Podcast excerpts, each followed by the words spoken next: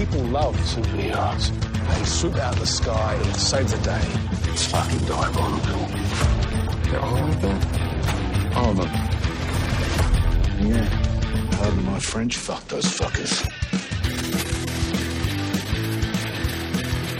We've Got the boys together. It's suicide to go after the supes.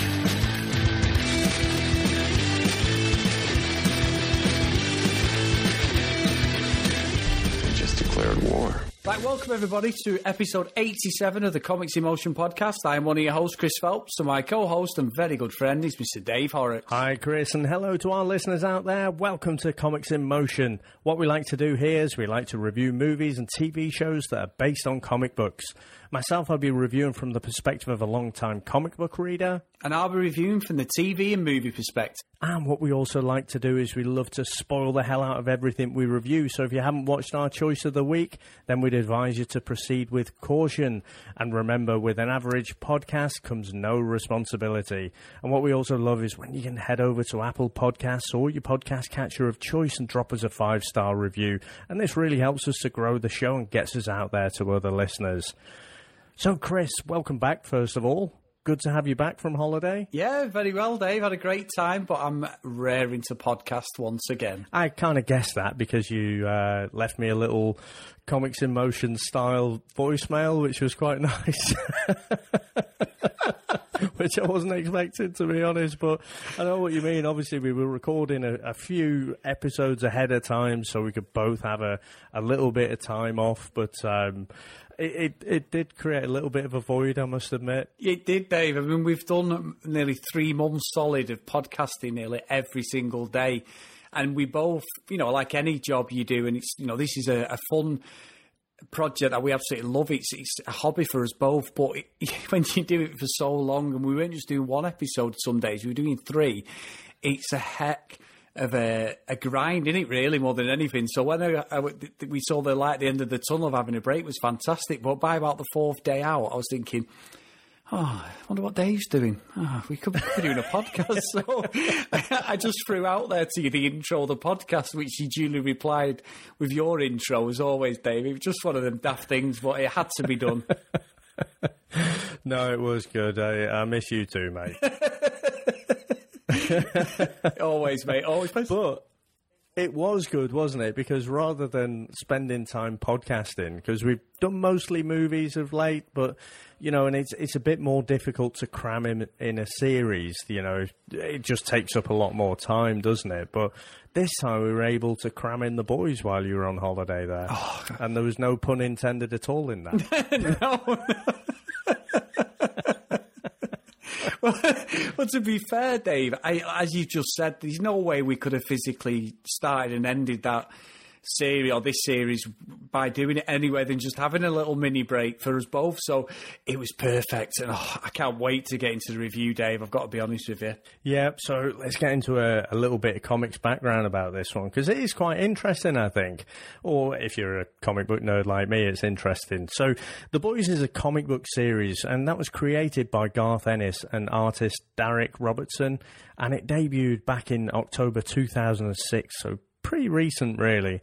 Garth Ennis's most notable work really came out of the 90s with his Preacher series, and that gained a lot of popularity, and that, has got a real cult following. And we haven't reviewed Preacher, but uh, that shows on Amazon Prime as well in the UK, and that, that's something we might revisit at, at, some point as well.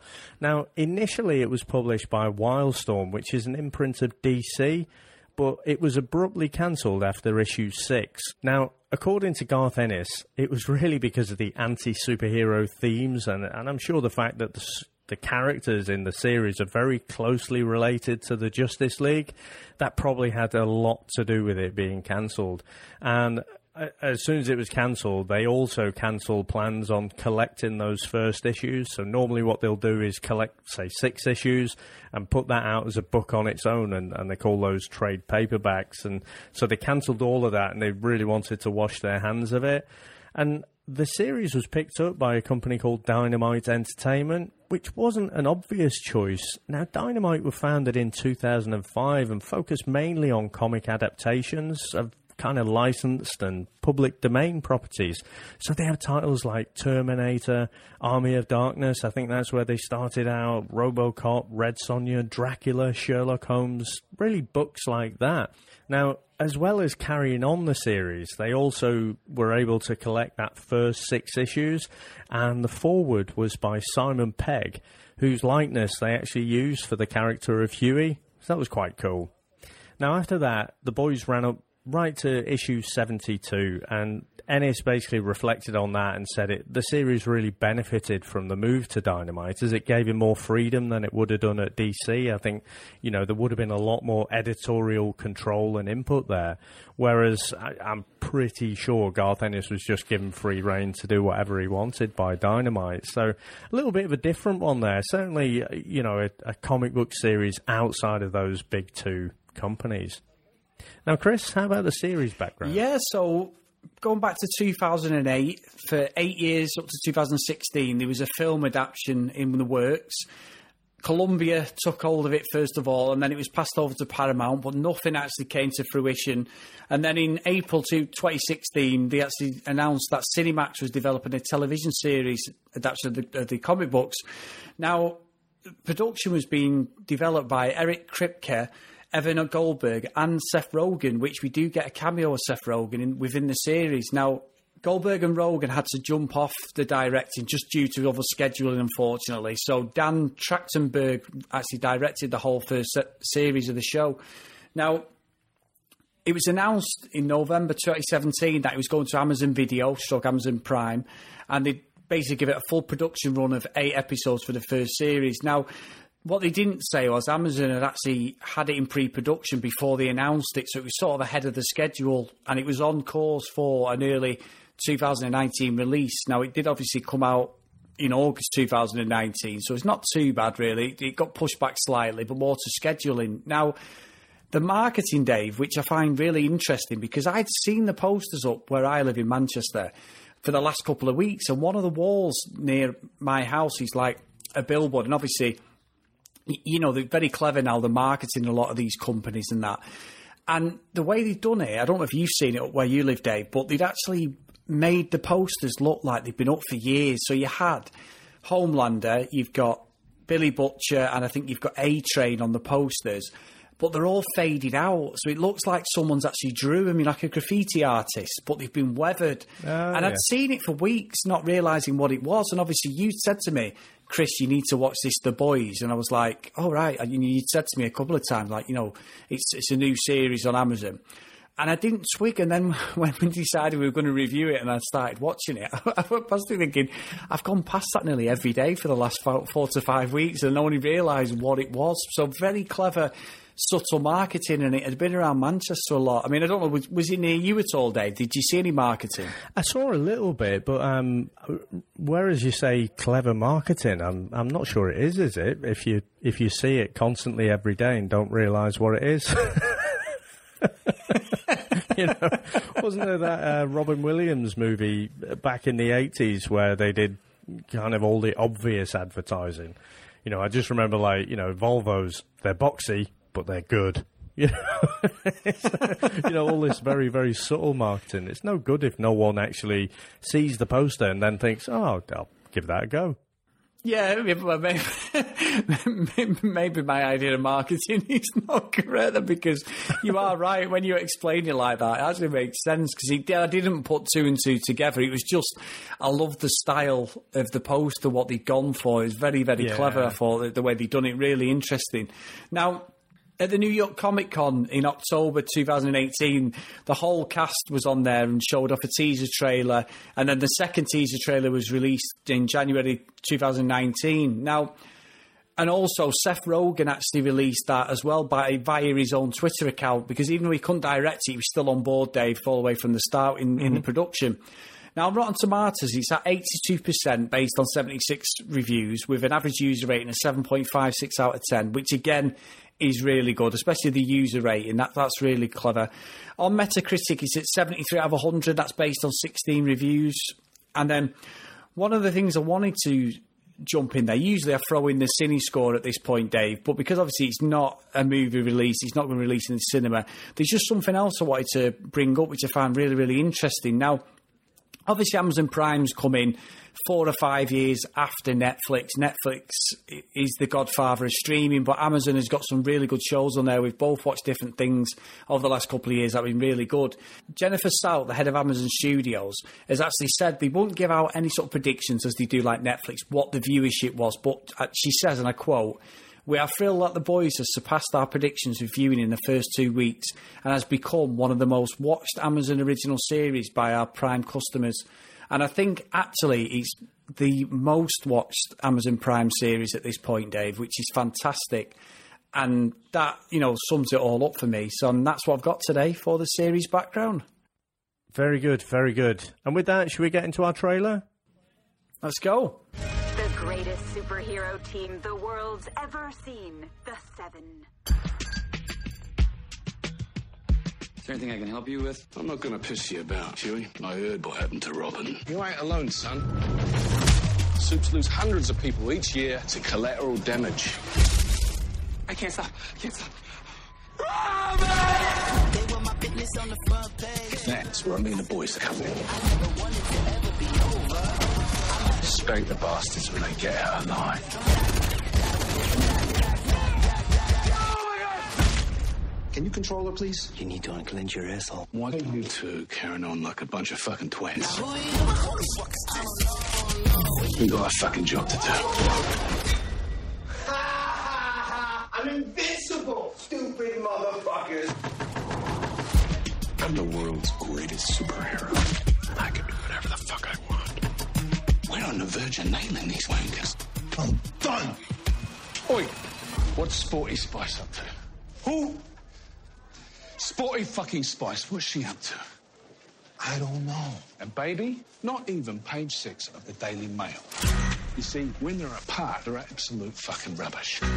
But you put them together, they're the goddamn fucking Spice Girls. The point is, we need each other, we're fucking dead in the water. Jesus, he gives the worst pep talks. He really, really does.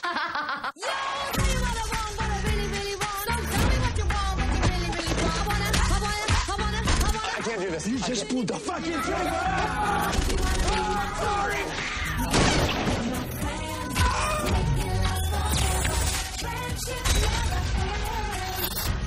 We're the seven. Earth's most mighty, motherfucker. Please, please, please, no, please. Pardon my French. Fuck those fuckers.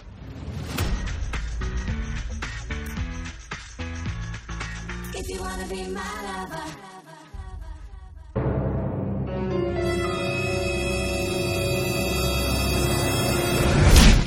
Hello there.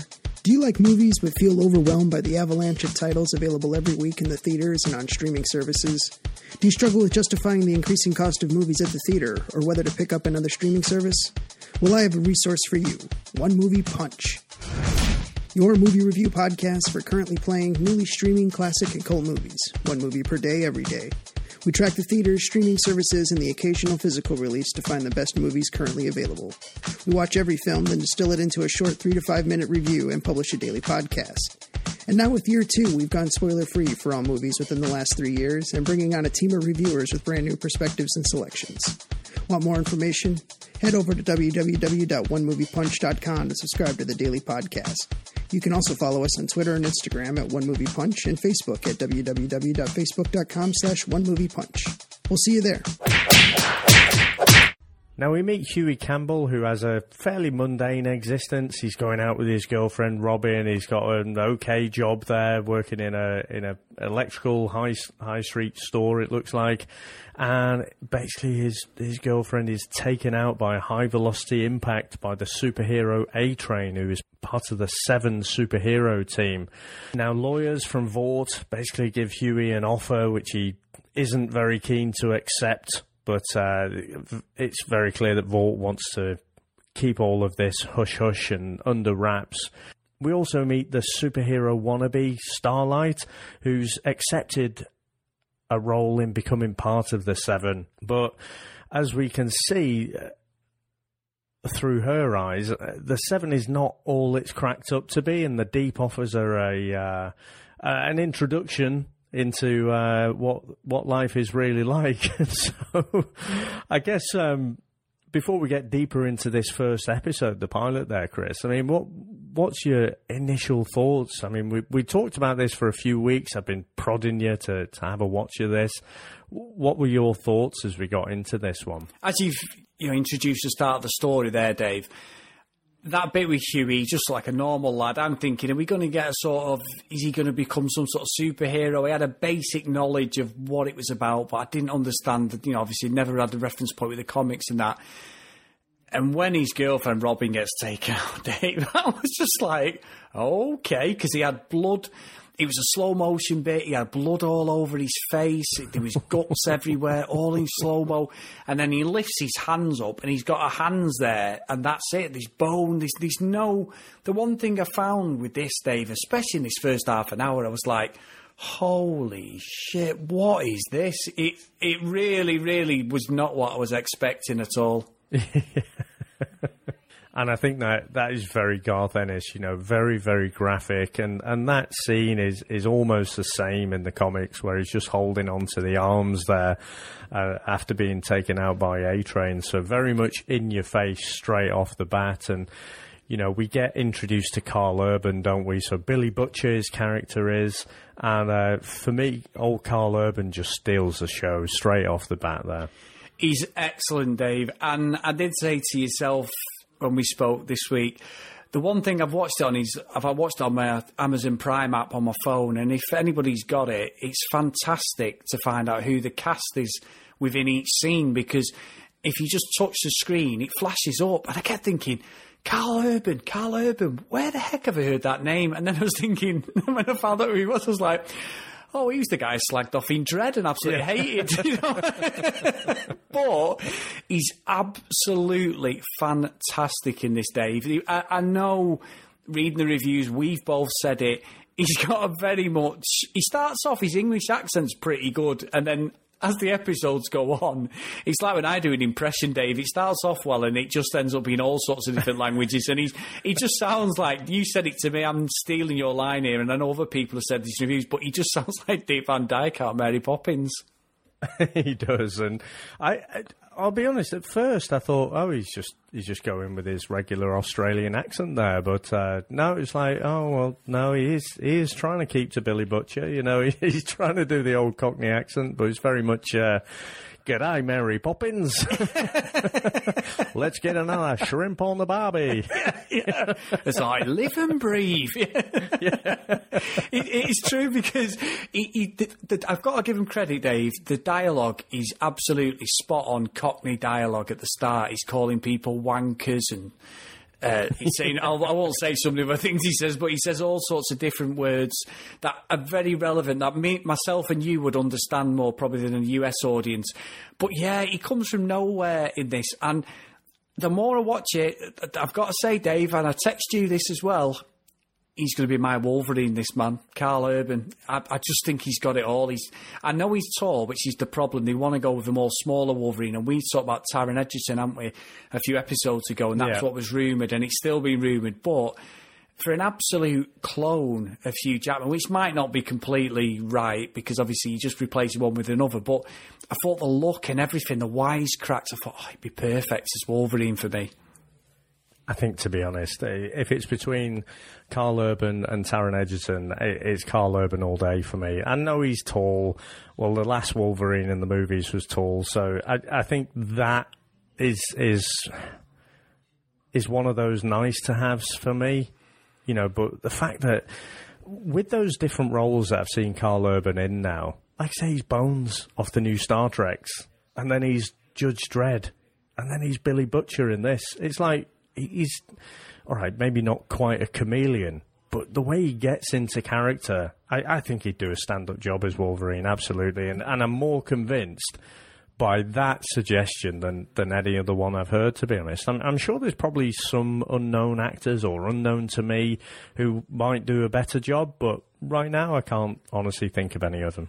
No, no, it just it just made perfect sense as I was watching it, Dave. Whether that comes off, I don't know. But I have seen that online in some of the forums and on Twitter, people saying he is definitely the next Wolverine. And it, so there's a little bit. If it wasn't just ourselves, I, it's not like I'd read it and then came up with that feeling. It was just as I watched it, I kept thinking. I can see him. He's so, he's Dave. Some of his wisecracks are so cutting in this. Fantastic writing, really, really good. No, it, it is good, and I like the way. I mean, they've they've jumbled the story a little bit. That that first six issues or that first story arc, it, it does follow very closely. It, it's probably, honestly, the comics are probably a little bit more graphic and a little bit more in your face, but um, largely the story's pretty much the same. And uh, I like the way it unfolds you know what who is this Billy Butcher what what is his motivation why is he taking such an interest in Hughie I, I kind of like that that whole angle yeah, and I, I, do think as well, Dave, as you mentioned about Simon Pegg and using his likeness, what a bit of casting to get him in as Hughie's dad as well. Because obviously, once yep. Robin dies, Hughie's at home, he's consoling himself. He doesn't want the check, as you said in the walkthrough there. And I, I, the only thing I was slightly disappointed is he's a massive actor and he only plays a bit of a bit part in this. I don't know whether that was just because he's a fan of the comics or because he was used within the comics, his likeness. I'm not sure, but I, I kept thinking at some point, is he going to be a supe? Because they call him supe, don't he? Butcher calls yeah. him supes all the way through, which I think is great. So he, all the way through, he's like, he's a he's a fucking supe, him, and all. or, or, something like James Blunt's. yeah, that as well. But, but yeah, and, and, I did think maybe there was a bit of a hidden story behind Simon Pegg's character, but there wasn't. He was just a bog standard father in it. When he was just Hughie's dad who liked watching oh, what was he watching on the? he was watching proper rubbish American daytime TV stuff, wasn't he, all the time? but Price yeah. is Right or something. I, yeah, yeah. I'm not sure, but I mean, it, it is on the order of a cameo. I mean, uh, Simon Pegg's too old to play Hughie now, you know. But um, yeah, I think it was pretty much okay. How can we get Simon Pegg?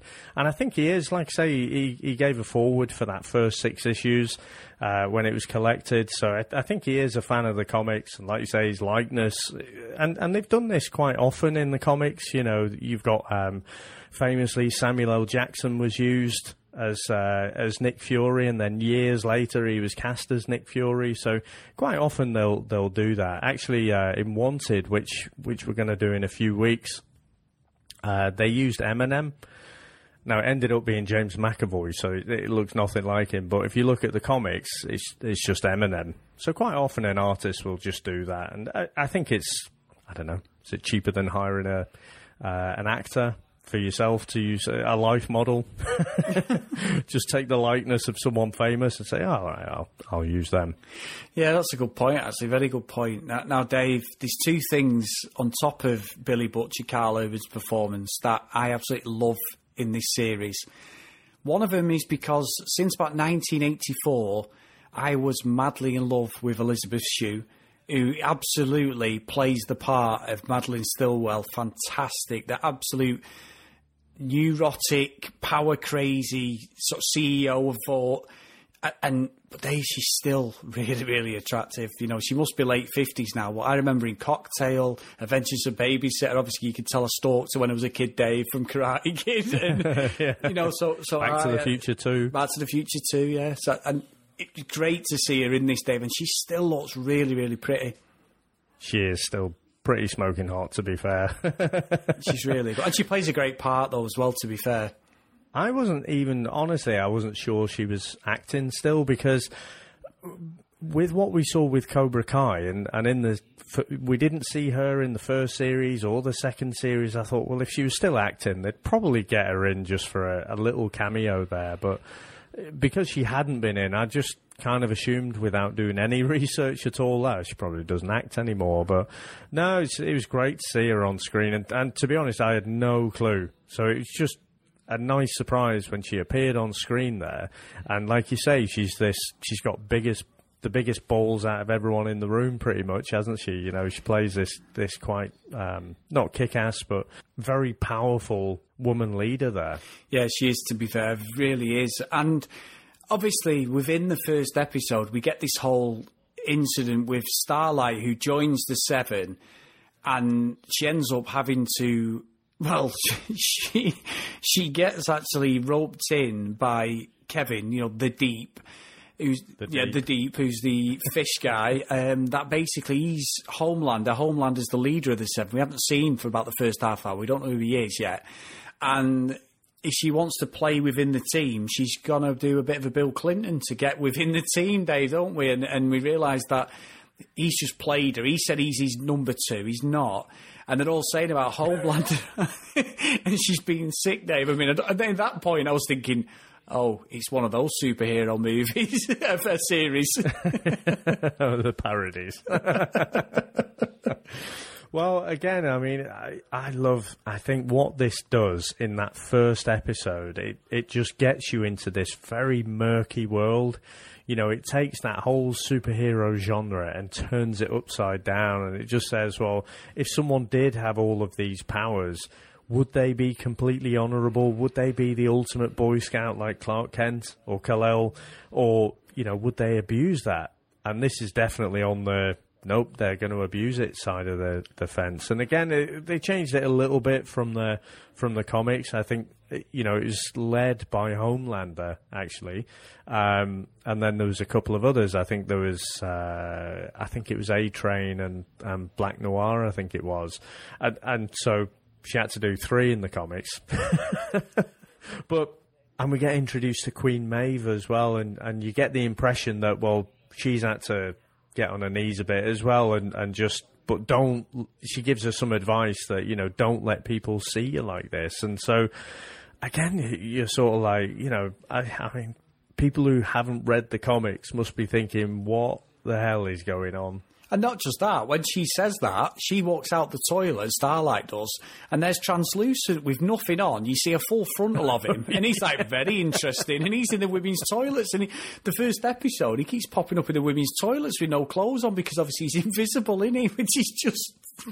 yeah, we get very seedy. It's almost like old London Soho, isn't it? You know, this very seedy club where you know you, all sorts is going on, and he shows him that you know A Train's got absolutely zero remorse about killing his girlfriend, and you know has a bit of a laugh about it. In fact, so so he manages to get Hughie on side through showing him that. Yeah, he does. And as we get introduced to Ezekiel, who's this sort of evangelist, isn't he, for Capes for Christ, and he's all against like gay marriage, gay relationships, but yet he's there with two blokes, isn't he, Dave, and wrapping his elastic Stretch Armstrong body round him, shall we say? So he was having a whale of his whale of a time, that guy. But I've got to say, Dave. Anthony Starr plays Homelander. Now, Homelander, for anybody listening who's not seen this series, is basically Superman. In he really, Dave? He's, he's got all the powers Yeah. of Superman. Yeah. He wears a cape suit with you. He's got the American uh, Stars Spangled Banner. It's all on his cape. He's got everything that you would think true American. He's got the bleach blonde hair, slick back. Now Anthony Starr plays him. He's out of a series that has been on my radar for years, and I've never watched it. I've always watched clips on YouTube of the, like the fighting and that called Banshee. I don't know if you've ever seen it, Dave No, no. and it's really good. And he's the main lead, like copper in it, who- who's sort of like he's proper tough and he's always fighting and everything. And it's always one of these these series I kept thinking I've got to watch it. And I know some of my friends have watched and said it's brilliant. So to see him flipped on the other side, for me. I think he's as good, Dave. I'm gonna I'm gonna say something now. You might misquote me, but I think he's as good as the Kingpin in Daredevil for being an absolute horrible baddie. You just want to get his comeuppance. Oh, I, th- I think he's up there. I think he does. And uh, like I say, I've not seen him in anything before. And honestly, I've been blown away by him. I think he, the way he switches from that kind of sickly sweet Boy Scout kind of Superman figure to this sinister, you know, character who's really only in for his own reasons. You know, we see as the series go on, you know, he seems to be this puppet, doesn't he, of Vought for a little while, but you get to find out, well, he, he's in it for his own reasons, and, and he, is sinister as hell, isn't he? And I, I just think he plays an absolute fantastic baddie. He does, to be fair, and, and every episode centres around everyone loves him. And I think what I love about this, Dave, is everyone loves him. And I know we've talked about when we reviewed various different movies like Batman and Superman, and I'm sure people out there have thought these sort of things. But even daft things like Did they go to the toilet, superheroes? Did they have a real life? This is showing pretty much like most people who work on TV.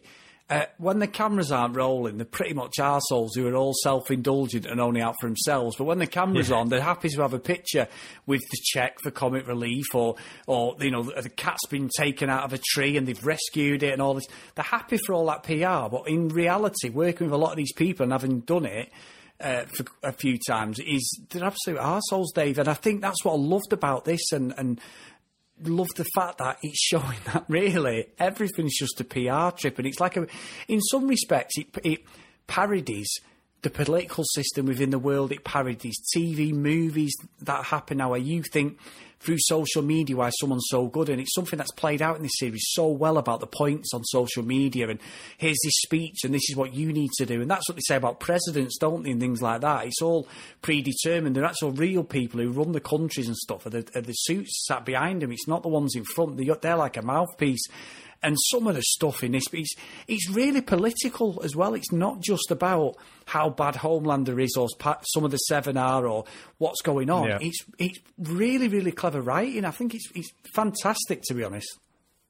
It is absolutely, and you know we get to see, don't we, that there's all kinds of pieces moving, and, and I guess what I really like about this whole um, this whole series is that it just it inverts everything. So you've got the superheroes who are just essentially a bunch of douchebags, but they're controlled by this corporation. Now, remember in the in the Marvel universe, you know, old Captain America, who's fighting against being controlled by the government. And so you you kind of think, well, if you've got a government or any organisation really controlling what heroes do, then this is the kind of place where you could, could end up. Um, but you've got the boys who are essentially the villains to the superheroes, but they're our protagonists, aren't they? I mean, they're not particularly nice people, you know, but but they're the ones we're really rooting for. Yeah, again, fantastic writing. And I tell you what, Dave, I'm watching. for me, the first section of the film was all about A Train and his relationship with his girlfriend, who's obviously this movie star with the claws, wanting and Oh, the Popclaw, yeah. Popclaw, and and you know she's really a attractive girl, and we we get to uh, Hughie sort of says to Billy and that uh, he can get in and, and sort of bug her house, and if he can get into a computer, he'll he'll be able to get the cameras on and that. So he goes in there, and he, and obviously by this point they've they've got. Marvin on board, aren't they? You know, Mother's Milk, and they've got Frenchie Yeah, as yeah. well, who don't like each other. And Marvin's a sort of a rehabilitation centre for youth offenders, and he, they, you know, they, pretty much move in with Billy and, and get into the gang, but they all go and, and do a computer. Now, obviously, A Train's met Hughie and tried to do this half-ass apology, Annie, about what he did, and he's so sorry, but. A Train Yeah. doesn't remember, but they put the cameras on. A Train bumps into him, doesn't even think who he is because he's so self indulged. And this is where it all, the whole series unravels about what it's about.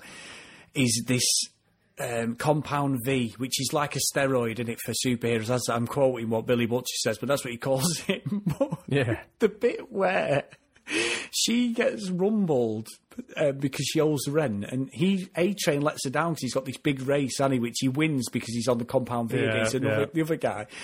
And then she goes, oh, she owes the rent to this sort of like this Romanian or Kosovan or something.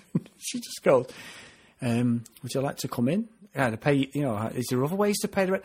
Next minute, she's sat on his face, going, "Eat that ass, eat that ass." But she's obviously got claws. When she obviously orgasms, she chops his head off and decapitates him. But they've got it on film, and they jump in then and, and blackmail her. But I thought that was I was sat there going, "Oh my god!" And I had to put the phone next to me because I, there was kids around me, and I'm thinking if someone sees that, they're like, "What the hell is that?" Well, again, I love this kind of, um, you know, taking that idea of these superpowers and just having them in, in with a bit of a dose of reality. So, and, and there's a constant theme that, you know, when, when someone orgasms, their powers kick in. And when they're in that little group, you know, where it's like a recovery group from, uh, you know, people who've been affected by the supes, and you get that one guy, and he was he was obviously sleeping with the woman who had uh, ice powers.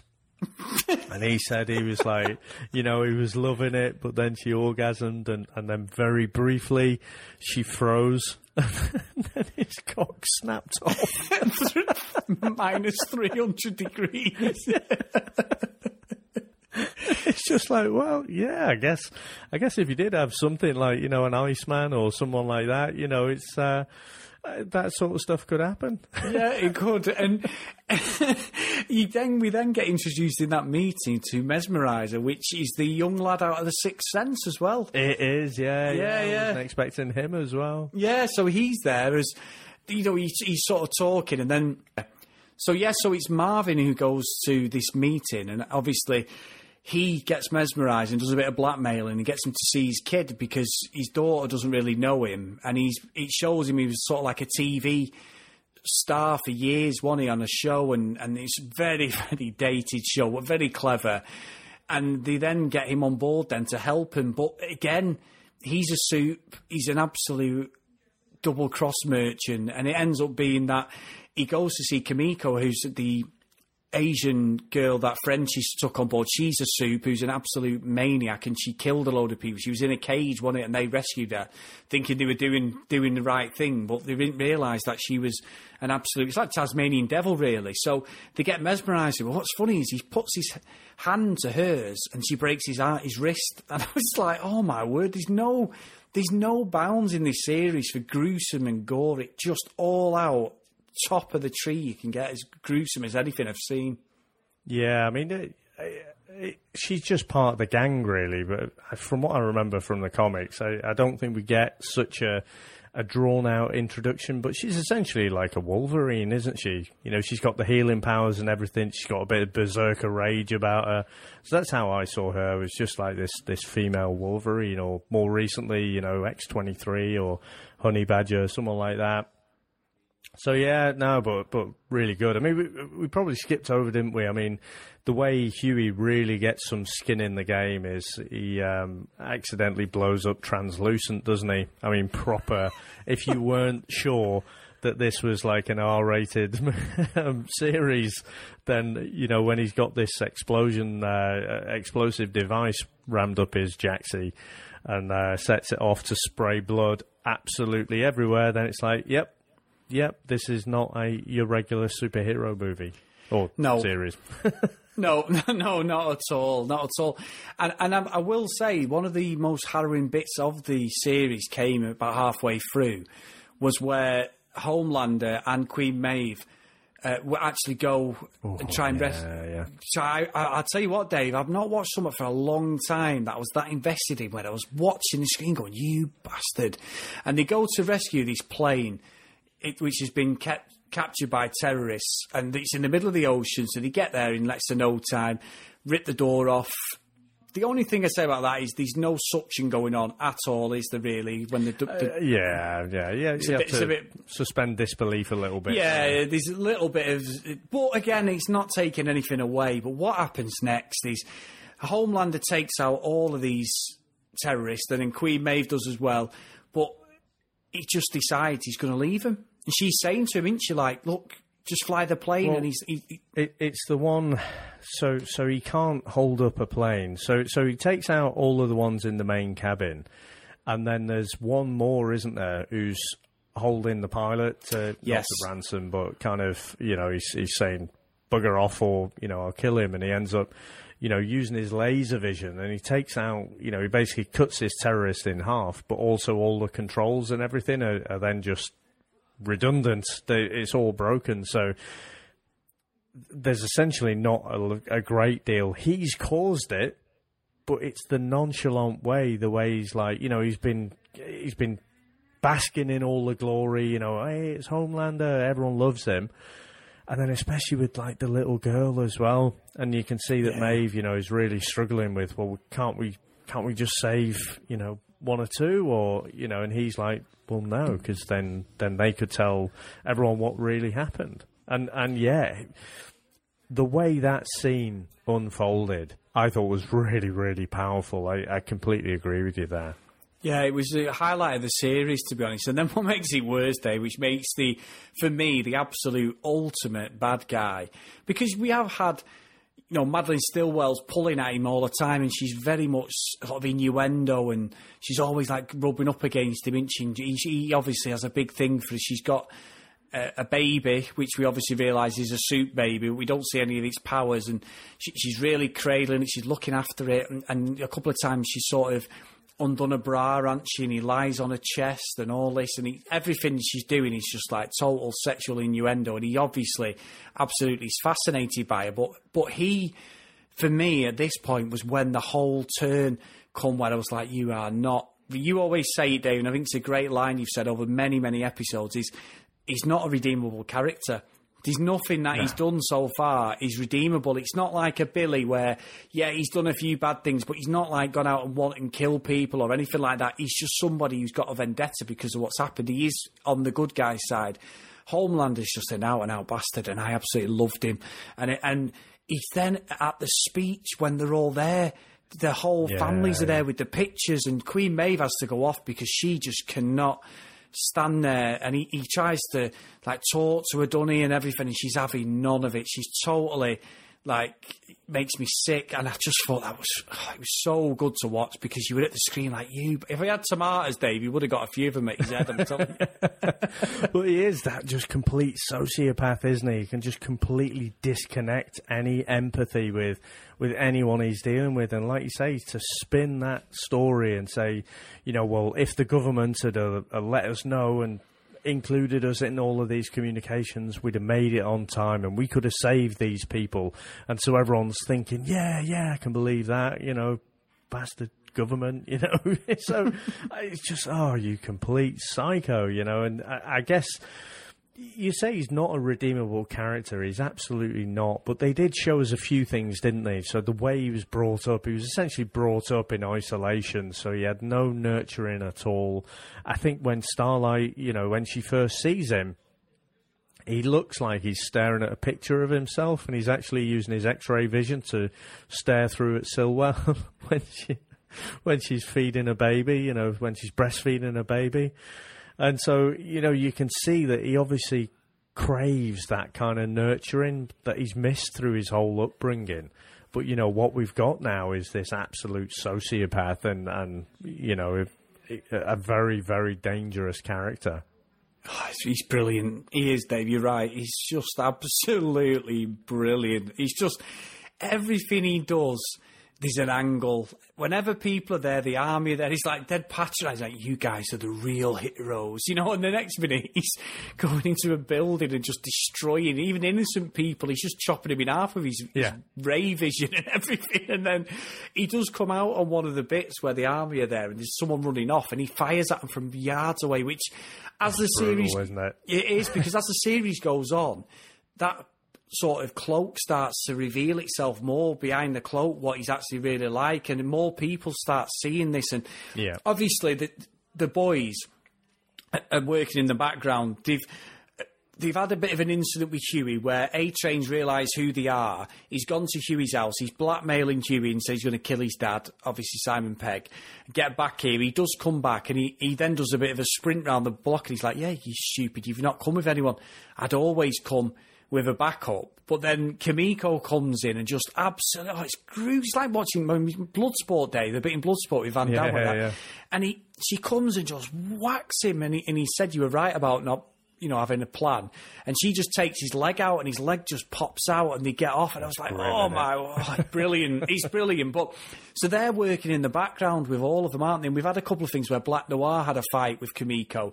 We thought he'd killed her. That's where, like you were saying about healing powers, I agree. I'd not even took that comparison to you just said it, but he's very much Wolverine X twenty three Dave, without a doubt, without a doubt. It, it, it- very very similar character. Yeah. um, oh, sorry. Go on. No, sorry, go on. All right. Yeah, and we basically get to find out a little bit more, don't we? A bit more and a bit more about Becca Butcher. So, um, Billy's wife, and you know what what Billy's real motivations are. Why does he hate Supe so, quite so much? And it turns out that you know Homelander he thinks has has raped her, and you know she disappeared and no one knows what's happened to her at all. And then as it unfolds, we get we get to see, you know, even Homelander himself doesn't quite know what's happened. You know, he, he gets to find out that this this uh, Becca might be something to do with, you know, what's going on with Billy.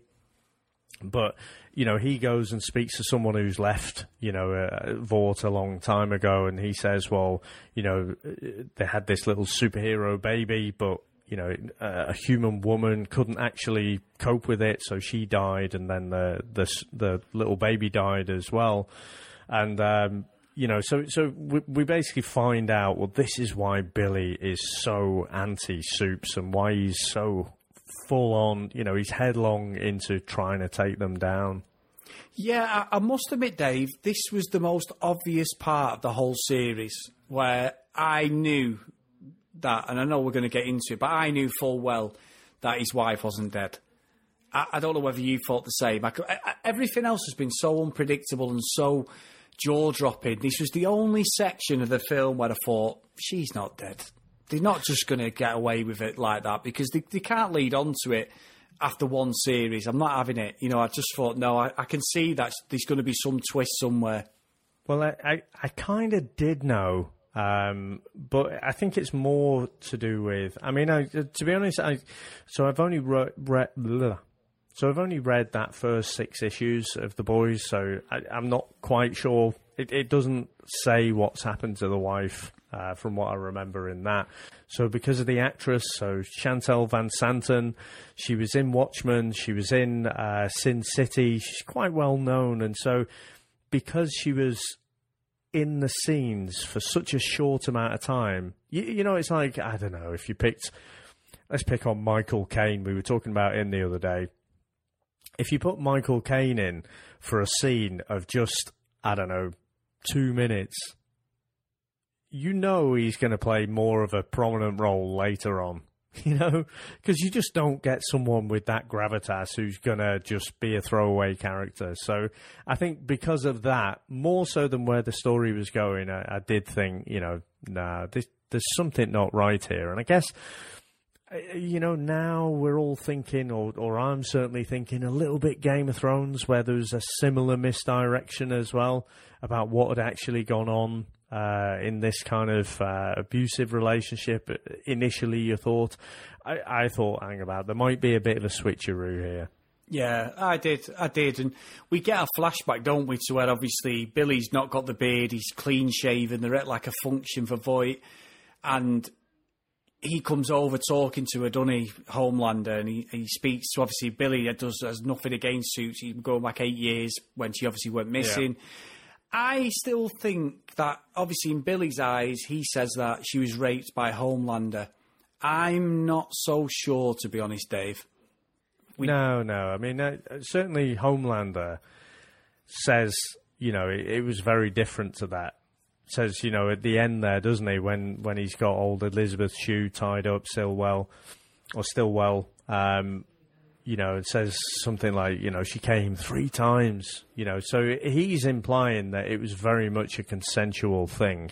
And, and, you know what, Dave? It's very funny because there's quite a few times within this series where Homelander takes no breath when he wants to kill somebody, when he wants to maim somebody, if someone pisses him off, it doesn't matter. He will wantonly just take them out. And he listens to the heartbeats and everything, and he even says it, it's like a bit of a theme all the way through. Even with Starlight, when he has a bit of running with her and he does his eye glow at her. But with Stillwell, she must tell about six or seven really, really big lies, especially the situation where he lies about Becca Butcher and says, I don't know who she is. And then she's like, oh, oh, right, yeah, she was the, oh, yeah, she was the one who left seven. She just left, didn't she? And all this. And when we get to this scene at the end, you are right. Billy has got her hostage. He's got the kid upstairs, and then we hear the Superman thud on the ceiling. Of, and Billy's like, oh, you know, took his time, didn't he? You know, because obviously Homelander's now here, and he comes down with the baby, and I, I, kept thinking, I can't understand why he's been so forgiving. I know he's infatuated with her, but some of these lies have been like, you just won't speak to this person again, even though he's infatuated with her. And obviously, she told one too many lies, didn't she, Dave? Because this bit now was got to be one of the most gruesome endings ever. And I was shocked because Stillwell, Elizabeth Shue, and I'm gutted, Dave, because she's definitely not back for part two anyway, for season two, which they have commissioned he lays her eyes, her face through her eyes, and just melts her face. And you see it all in real time. I was like, oh my word, this is amazing. It was just fantastic, honestly. Yeah, I mean, it it just takes that one of those superpowers. You know, for our whole life, we've known that Superman has this laser vision, and we just always, you know, we take it for granted. He uses it for good. And we never actually think, well, what could that do to a human body if if he so desired it to be, you know, we get to see in a very graphic way. And I guess I didn't think too deeply about it. Again, you'd, you'd have to say, well, someone as big as Elizabeth Shue, is she going to be in it for a second season? If I'd if I had a thought about it deeply, I'd have probably bet on. Well, no, she's probably uh, she probably wouldn't be interested in continuing the role. But no, it, it, the way she went out was a bit of a surprise, and and you can sort of see. You say about the lies, but I kind of get the the impression that Homelander is is almost playing this naive card to his own advantage. So a little bit like you know, you mentioned Kingpin there. You know, he's just taking all this stuff in like a sponge. You know, he's letting people tell him these lies, and then he's just you know, he's finding out for himself, oh no, well, that was rubbish as well. And, you know, uh, uh, just adding up, but not really letting on that he actually knows. And so I, I, I think you're right. I think he is up there with one of the best baddies in anything we've reviewed, to be honest. Oh, it's fantastic. I, and again, and I'm not just clicheing this. I know Tony mentioned this a few weeks ago when we did our review with Tony and he said, like I always say it, and we both say it, not just me, we both say it, but you can't have a good series without a good baddie, which makes the goodie look good. And I know Billy, towards the end, he's treading a very, very fine line, whether he's good or bad. But simply put, Dave, Anthony Starr for me and Karl Urban stole this whole series. They were absolutely, I mean this, like some of the best acting I've seen, just for believability in the characters, and that doesn't happen very often, Dave. I don't think since Daredevil season one and season three have I have I been so invested in a series so much. And you know how highly I rate Daredevil. I really, really do like it, but this was just brilliant performances all round. And also, it alluded to, which I know we spoke about privately, was we get introduced to Madelyn Stillwell's boss, which I think he's going to be the main bad guy in series two, who was also, I think he was Gus out of Breaking Bad. He was the mm-hmm. main drug guy who he ended up killing off, Heisenberg. And he just come in for a split second saying to her at the, the last episode, you better get used to the view from the 82nd floor. So I think that was a little nudge to say, I'm taking over the reins because obviously now this was before she was killed off, but I think he may be the one who'd be coming because he's a good bad guy. He was definitely good in Breaking Bad. Well, I mean, it, it could be him from the Vought side, but it seems like Homelander's been, you know, he's seemingly a Vought puppet, but really he's been creating these supervillains, hasn't he? So he's been, you know, yeah. that was the whole reason A Train um, stormed through Robin in the first place, Hughie's girlfriend. You know, he was delivering, uh, uh, oh, what's it called? Compound Compound V. Delivering Compound V to all these various uh, terrorist organisations and creating these supervillains. And if you've got these supervillains, well, you have more of a need for these superheroes. So it's actually Homelander who's playing everyone. So I, I think there will be a baddie from the corporate side, but absolutely, Homelander for me is just he's gone through his journey, if you like, and he's season two. He's going to be a proper villain, I think. Big time, big time. And again, as as he kills Stillwell off, Billy, you know, he turns round to Billy and says, "Oh, there's your plan gone." And he went, "Oh well." And he, and Billy just fires. He's got no bothered. He's not scared. Homelander said to him, "Your heart's racing, but you have no fear. You're not scared of me." And that's, that's I've never come across that with anybody because he's just the hate he has for that man. He will die on his sword, Billy, and he blows everything up. So we hear a big flash of light and the next minute he's lay on this front lawn and he waking up. And I'm thinking, and, and I sort of knew then, Dave. I saw because he, he said Homelander before he killed Stillwell that he'd gone back and spoke to his mentor and he had brought him up and was calling him John yeah, and that. that. uh, he told him the real truth. He crushed him basically to get the truth out of him. He didn't believe the story that Becca had died. And at this point, I'm thinking, he's not saved. He saved him for somewhere. And I, I, I don't know why. As soon as it panned to the house, I thought, she's alive. Yeah. And she does. And Becca, well, the, the son comes out first, who's obviously eight years old. He's a very tall lad for eight, I might add, Dave, I've got to say. And Those superhero he genes. comes, yeah, well, yeah, true, true. And he comes out, and, and obviously Homelander says to him, "Your dad," and both eyes glow red, and Becca's there looking at Billy, and that's how it goes off. Billy's on the floor, dishevelled, and Homelander's there with his son with his hand on his shoulder, and I just thought. I can't wait. And I know the filming series too, Dave, as we record this, and I absolutely cannot wait, I've got to say. Yeah, absolutely. And I think, you know, there's been few series that we've watched where I kind of finished the last episode, and I think, you know what? I think I've probably missed a whole load out of that. And so I think I need to watch it again. There, there hasn't, I can't really think of many series. I think Daredevil season three, I thought, yeah, I could go back and watch individual episodes of that again, but I think I, I haven't got round to it yet, but I think I'll be going through this one again, and I might go through it rather than binging through it, you know, in a in a week or something. I might just take my time over this one and just watch an episode, digest it for a bit, let it occupy my thoughts for a little bit, and uh, I, I think it deserves it, to be honest. So, Dave, just before we go into our review, I know we've not we have not really mentioned a lot about her, but Starlight is quite a, a big part of this whole series and her journey. Now, what did you think of her as a character within this? So I'll be honest, I, I really liked this character, and you know, as much as anyone else in the series, she goes through that personal growth, doesn't she? You get the impression she's come from one of these kind of uh, second tier superhero teams, and she's in her mind, you know, you are in. The, you are in the superhero business for the right reasons, and she absolutely is. But she's kind of been uh, groom's not probably a great word for it, but she's been um, uh, she's been trained, and I'm going to say it. I'm, I'm going to say groomed her whole life by her mum, essentially to become part of the Seven. The Seven being the you know the the top superhero team that you can possibly be in, and so you know as early as episode one, she obviously gets a look behind the curtain and realizes it's actually this kind of seedy corporate world and very macho kind of stuff going on behind the scenes, and I like the way she just doesn't put up with it. You know, she does she doesn't take the path of least resistance. You know, she speaks out about it.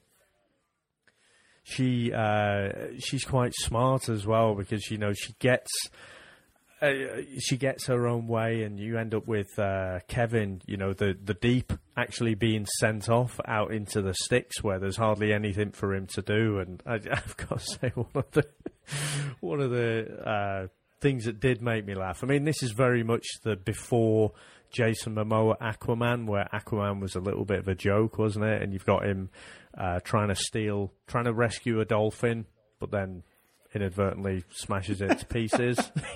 yeah, the black humour in this is just absolutely brilliant. But no, and, and, and I thought it was kind of a sweet um, interaction between her and Hughie, and, and then you've got this whole betrayal because she finds out, well, why was Hughie trying to befriend her in the first place? And but no, I, I really liked her character, and I thought she came out of it really, really strong. Yeah, she she is good, and obviously at the end she saves the the boys as well, doesn't she, Dave? And She had a battle against A Train, doesn't she? And obviously A Train has a heart attack, and she has to sort of she isn't going to save him. Hughie's trying to save him, and she's like, "You need to go, you need to go." And this is obviously just before Yeah. Homelander strikes with Stillwell, but again, fantastic because A Train's absolutely dosed up on this compound V, which is obviously his heart is just packed in. He's just like like if you take steroids or anything and you take too much of it, it enlarges your heart, and that's what I think they were alluding to. So there's loads of messages going on.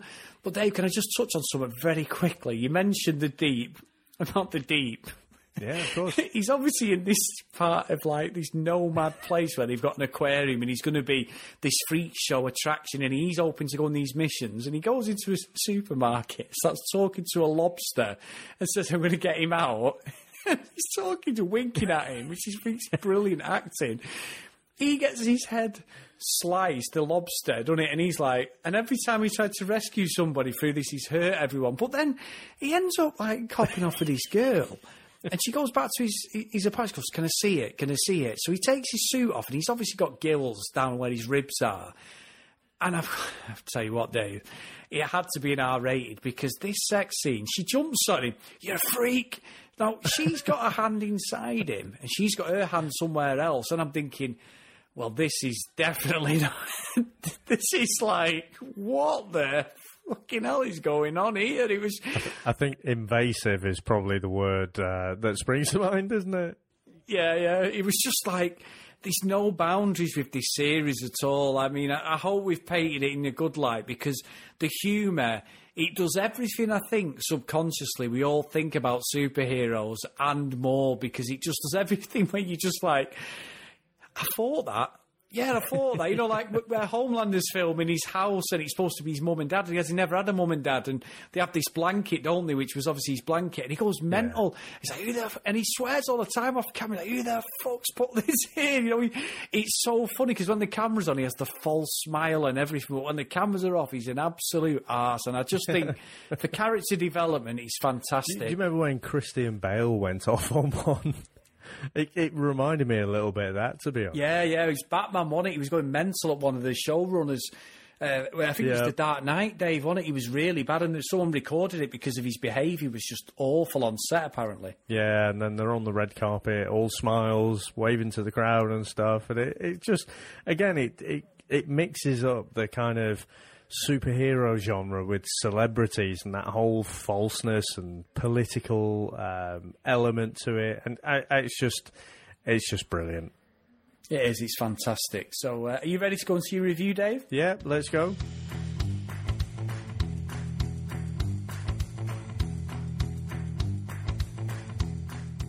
For me, I've not played my poker hand very well today. I absolutely love this.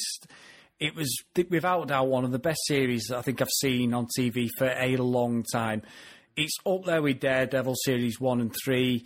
As I said before, Karl Urban, absolutely revelation. I absolutely slated him when we did Dredd a few episodes ago. I really did throw him under the bus. But for this, he was amazing. Yeah, he's got a bit of a Dick Van Dyke, Mary Poppins voice, but you can forgive him because everything he does is believable. It's pure hate and he's driven to try and get the supes. He know he isn't a physical match, but it doesn't matter. He will take him down at will and, and as best he can. Fantastic. Anthony Starr again, Homelander is the bad guy you dream of in these series. So I think as an overall package, it was brilliant. And I honestly, honestly cannot wait for series two. And if you haven't watched it, guys, please get it on Amazon Prime. It's fantastic. So, Dave, there's only one place that is going. And that is to Asgard. And I'm putting this alongside the Daredevil without a doubt. It's fantastic. Very good. Now, I'm actually kicking myself a little bit because, like I say, I'd really enjoyed that first six issues and, and just never really continued on with it. And now, having watched this series, I, I'm compelled to go back and read the remainder of that series. Now, I I didn't think they'd be able to do a lot of what is in the comic on the screen, but absolutely they they've just gone for it. And you know, I guess having going straight onto a streaming service, we've seen it with Netflix, haven't, haven't we? You know, so if it was shown on I don't know the BBC or something like that, it'd be very much PG violence kind of thing, you know. And I, I guess with the gore that we have, some of the sexual themes that we have, they they've pretty much just gone for it. And I think, you know, the humour that cuts through everything as well is always there. You know, again, you're dealing with these very uh, gruesome scenes sometimes. You know, like uh, sticking an explosive device up someone's backside and, and then just blowing them up. It it's just a hugely gruesome thing, and then you can't help but find it a little bit humorous. and so I think for me, I, I just I was massively surprised by this. I, I was kind of. I was vaguely interested in seeing it, but like I say, I thought they'd they'd have to tone it all down. But now they because they've just absolutely gone for it. I think Homelander is a very, very good villain. I think uh, the way the actor plays it as well, the way he can just switch from that real kind of um, Kal-El Superman kind of uh, icon, if you like. You know, if you think about it, Chris, uh, he's a lot more kind of smiley than, say, Superman in, in Batman versus Superman that we looked at last week, isn't he? You know, he's a lot more charming when he switches it on. But then yeah. the way he just absolutely switches it off that we saw, you know, in that aeroplane scene where he's just like, well, I can't save this lot, so I'm not going to save anyone because, well, I'll look bad. So absolutely brilliant. I thought I agree. Karl Urban stole the show in in terms of the leader of the boys, but I did like each of those individual characters as well. You know the role that Hughie plays, Frenchie, uh, Mother's Milk as well. You know uh, the female as she's called. I thought they were all very, very strong. And I'm the same as you. From where we are now, I just absolutely can't wait for Series 2. So I, I was very surprised by this. I guess I went in with fairly low expectations and having a, a moderate knowledge of, of the comic books there. But for me, this is going to Asgard as well. But actually, I'm thinking now we've put Asgard as the top of that tree. Um, whereas I guess in this universe, in the boys' universe, it'd be kind of a debaucherous place, really. But but for me, yeah, absolutely, it's going to Asgard. Now that's brilliant, Dave. Brilliant. Now, if you want to get in contact with the show, guys, on Twitter at Comics in Motion P. If you want to email the show, the Comics in Motion Podcast at gmail.com.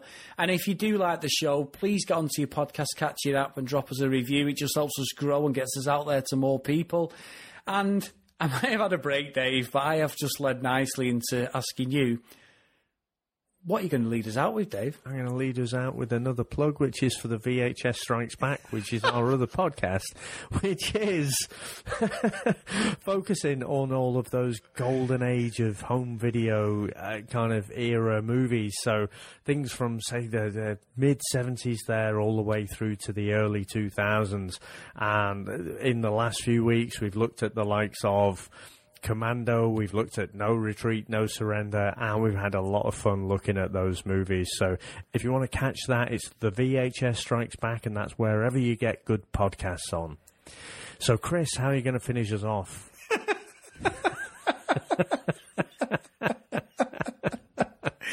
well, Dave, I haven't really got much to lead us out with today, but I am going to do a little bit of an impression of our good friend Karl Urban. And I'm going to say in his style of Dick Van Dyke. I hope there's a bloody second series, mate. Okay, we'll see you next time. oh my word.